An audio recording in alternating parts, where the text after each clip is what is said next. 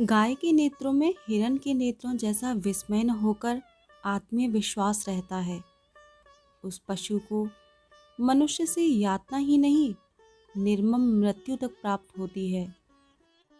परंतु उसकी आँखों के विश्वास का स्थान न विस्मय ले पाता है, न आतंक। गौरा मेरी बहन के घर पली हुई गाय की वय संधि तक पहुँची हुई बछिया थी। उसे इतने स्नेह और दुलार से पाला गया था कि वह अन्य गौवत्साओं से कुछ विशिष्ट हो गई थी। बहन ने एक दिन कहा, तुम इतने पशु पक्षी पाला करती हो, हे गाय क्यों नहीं पाल लेती, जिसका कुछ उपयोग हो? वास्तव में मेरी छोटी बहन श्यामा अपनी लौकिक बुद्धि में मुझसे बहुत बड़ी है और बचपन से ही उनकी कर्म निष्ठा और व्यवहार कुशलता की बहुत प्रशंसा होती रही है, विशेषतः मेरी तुलना में। यदि वे आत्मविश्वास के साथ कुछ कहती हैं तो उनका विचार संक्रामक रोग के समान सुनने वाले को तत्काल प्रभावित करता है। आश्चर्य नहीं, उस दिन उनके प्रतियोगितावाद संबंधी भाषण ने मुझे इतना अधिक प्रभावित किया कि तत्काल उस सुझाव का कार्यान्वयन आवश्यक हो गया। वैसे खाद्य की किसी भी समस्या के समाधान के लिए पशु पक्षी पालना मुझे कभी नहीं रुचा। पर उस दिन मैंने ध्यानपूर्वक गौरा को देखा। पुष्ट लचीले पैर, चिकनी भरी पीठ, लंबी सुडौल गर्दन, निकलते हुए छोटे छोटे सींग, भीतर की लालिमा की झलक देते हुए कमल की पंखुड़ियों जैसे कान, सब सांचे में ढला हुआ सा था। गौरा को देखते ही मेरी गाय पालने के संबंध में दुविधा निश्चय में बदल गई। गाय जब मेरे बंगले पर पहुँची, तब मेरे परिचितों और परिचारकों में श्रद्धा का ज्वार सा उमड़ आया। उसे गुलाबों की माला पहनाई, केसर रोली का बड़ा सा टीका लगाया गया। घी का दिया जलाकर आरती उतारी गई और उसे दही पेड़ा खिलाया गया। उसका नामकरण हुआ, गौरांगिनी या गौरा। गौरा वास्तव में बहुत प्रियदर्शिनी थी। विशेषतः उसकी काली बिल्लौरी आँखों का तरल सौंदर्य तो दृष्टि को बाँध कर स्थिर कर देता था। गाय के नेत्रों में, हिरन के नेत्रों जैसा चकित विस्मय न होकर एक आत्मीय विश्वास ही रहता है। उस पशु को मनुष्य से यातना ही नहीं, निर्मम मृत्यु तक प्राप्त होती है। परंतु उसकी आँखों के विश्वास का स्थान न विस्मय ले पाता है, न आतंक। महात्मा गांधी ने गाय करुणा की कविता है। क्यों कहा? यह उसकी आँखें देखकर ही समझ आ सकता है।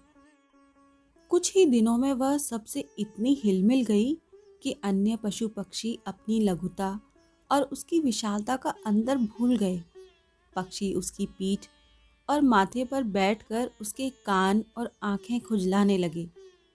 वह भी स्थिर खड़ी रहकर और आँखें मूंद कर मानो उनके संपर्क सुख की अनुभूति में खो जाती थी। हम सबको वह आवाज़ से नहीं, पैर की आहट से भी पहचानने लगी। समय का इतना अधिक बोध उसे हो गया था कि मोटर के फाटक में प्रवेश करते ही वह बाँ बाँ की ध्वनि से हमें पुकारने लगती। चाय नाश्ता तथा भोजन के समय से भी वह प्रतीक्षा करने के उपरांत रंभा रंभा कर घर सिर पर उठा लेती थी। उसका हमसे साहचर्य जनित लगाव मानवीय स्नेह के समान ही निकटता चाहता था। निकट जाने पर वह सहलाने के लिए गर्दन आगे बढ़ा देती। हाथ फेरने पर मुख आश्वस्त भाव से कंधे पर रखकर आँखें मूंद लेती। उसके पास आवश्यकता के लिए तो एक ही ध्वनि थी, परंतु उल्लास, दुख, उदासीनता आदि की अनेक छाया उसकी बड़ी और काली आँखों में तैरा करती थी। एक वर्ष के उपरांत गौरा एक पुष्ट सुंदर वत्स की माता बनी। वत्स अपने लाल रंग के कारण गेरू का पुतला जान पड़ता था। माथे पर पान के आकार का श्वेत तिलक और चारों पैरों में खुरों के ऊपर सफ़ेद वलय। ऐसे लगते थे। मानो गेरू की बनी वत्स मूर्ति को चांदी के आभूषणों से अलंकृत किया हो। बछड़े का नाम रखा गया लालमणि। परंतु उसे सब लालू के संबोधन से पुकारने लगे। माता पुत्र दोनों निकट रहने पर हिमराशि और जलते अंगारे का स्मरण कराते थे। अब हमारे घर में मानव दुग्ध महोत्सव आरंभ हुआ। गौरा प्राय बारह शेर के लगभग दूध देती थी।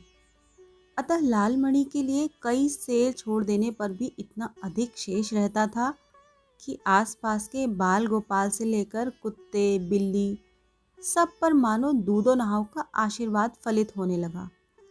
कुत्ते, बिल्लियों ने तो एक अद्भुत दृश्य उपस्थित कर दिया था।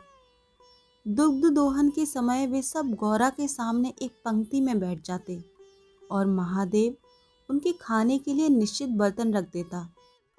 किसी विशेष आयोजन पर आमंत्रित अतिथियों के समान वे परम शिष्टता का परिचय देते हुए प्रतीक्षा करते रहते। फिर नाप नाप कर सबके पात्रों में दूध डाल दिया जाता, जिसे पीने के उपरांत वे एक बार फिर अपने अपने स्वर में कृतज्ञता ज्ञापन सा करते हुए गौरा के चारों ओर उछलने कूदने लगते। जब तक वे सब चले न जाते, गौरा प्रसन्न दृष्टि से उन्हें देखती रहती। जिस दिन उनके आने में विलंब होता, वह रंभा रंभा कर मानो उन्हें पुकारने लगती। पर अब दुग्ध दोहन की समस्या कोई स्थायी समाधान चाहती थी। गौरा के दूध देने के पूर्व, जो ग्वाला हमारे यहाँ दूध देता था जब उसने इस कार्य के लिए अपनी नियुक्ति के विषय में आग्रह किया, तब हमने अपनी समस्या का समाधान पा लिया। दो तीन मास के उपरांत गौरा ने दाना चारा खाना बहुत कम कर दिया और वह उत्तरोत्तर, दुर्बल और शिथिल रहने लगी। चिंतित होकर मैंने पशु चिकित्सकों को बुलाकर दिखाया। वे कई दिनों तक अनेक प्रकार के निरीक्षण, परीक्षण आदि द्वारा रोग का निदान खोजते रहे। अंत में उन्होंने निर्णय दिया कि गाय को सुई खिला दी गई है, जो उसके रक्त संचार के साथ हृदय तक पहुँच गई है।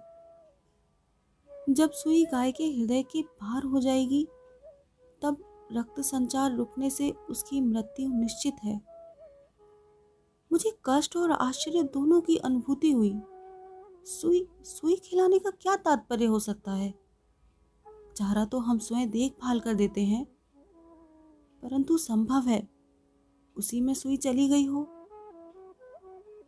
पर डॉक्टर के उत्तर से ज्ञात हुआ कि चारे के साथ सुई गाय के मुख में ही छिद कर रह जाती है। गुड़ की डली के भीतर रखी हुई सुई ही गले के नीचे उतर जाती है और अंतः रक्त संचार में मिलकर हृदय में पहुँच सकती है। अंत में ऐसा निर्मम सत्य उद्घाटित हुआ, जिसकी कल्पना भी मेरे लिए संभव नहीं थी।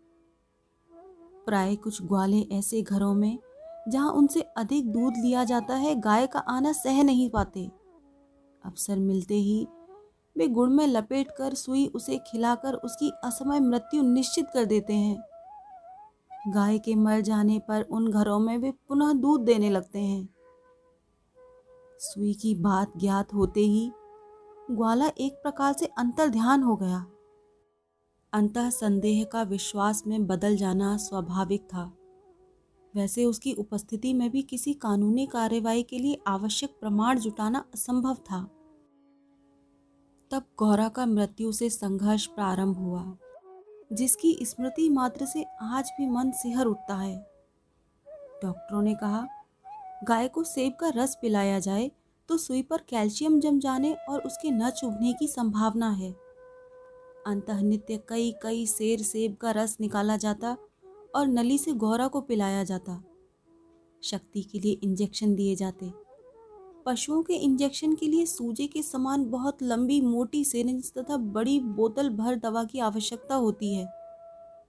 अंतः वह इंजेक्शन भी अपने आप में शल्य क्रिया जैसा यातनामय हो जाता था। पर गौरा, अत्यंत शांति से बाहर और भीतर दोनों की चुभन और पीड़ा सहती थी। केवल कभी कभी उसकी सुंदर, पर उदास आँखों के कोनों में पानी की दो बूंदें छलकने लगती थी।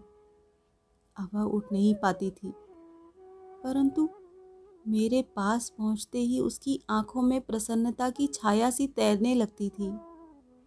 पास जाकर बैठने पर वह मेरे कंधे पर अपना मुख रख देती थी और अपनी खुदरी जीप से मेरी गर्दन चाटने लगती थी। लालमणि लालमणि बेचारे को तो माँ की व्याधि और आसन्न मृत्यु का बोध नहीं था। उसे दूसरी गाय का दूध पिलाया जाता था जो उसे रुचता नहीं था। वह तो अपनी माँ का दूध पीना और उससे खेलना चाहता था। अतः अवसर मिलते ही वह गौरा के पास पहुंचकर या अपना सिर मार मार कर उसे उठाना चाहता था, या खेलने के लिए उसके चारों ओर उछल कूद कर परिक्रमा ही देता रहता। इतनी हष्ट पुष्ट सुंदर, दूध सी उज्जवल पयुस्विनी गाय अपने इतने सुंदर, चंचल वत्स को छोड़कर किसी भी दिन निर्जीव निश्चेष्ट हो जाएगी। यह सोचकर ही आँसू आ जाते थे। लखनऊ, कानपुर आदि नगरों से भी पशु विशेषज्ञों को बुलाया। स्थानीय पशु चिकित्सक तो दिन में दो तीन बार आते रहे। परंतु किसी ने ऐसा उपचार नहीं बताया, जिससे आशा की कोई किरण मिलती। निरुपाय मृत्यु की प्रतीक्षा का मर्म वही जानता है जिसे किसी असाध्य और मरणासन्न रोगी के पास बैठना पड़ता हो। जब गौरा की सुंदर चमकीली आँखें निष्प्रभ हो चली और सेब का रस भी कंठ में रुकने लगा, तब मैंने अंत का अनुमान लगा लिया। अब मेरी एक ही इच्छा थी कि मैं उसके अंत समय उपस्थित रह सकूँ। दिन में ही नहीं, रात में भी कई कई बार उठकर मैं उसे देखने जाती रही। अंत में एक दिन, ब्रह्म मुहूर्त में चार बजे जब मैं गौरा को देखने गई, तब जैसे ही उसने अपना मुख सदा के समान मेरे कंधे पर रखा, वैसे ही एकदम पत्थर जैसा भारी हो गया और मेरी बाह पर से सरक कर धरती पर आ रहा। कदाचित सुई ने हृदय को भेद कर बंद कर दिया। अपने पालित जीव जंतुओं के पार्थिव अवशेष में गंगा को समर्पित करती रही हूँ। गौरांगिनी को ले जाते समय मानो करुणा का समुद्र उमड़ आया।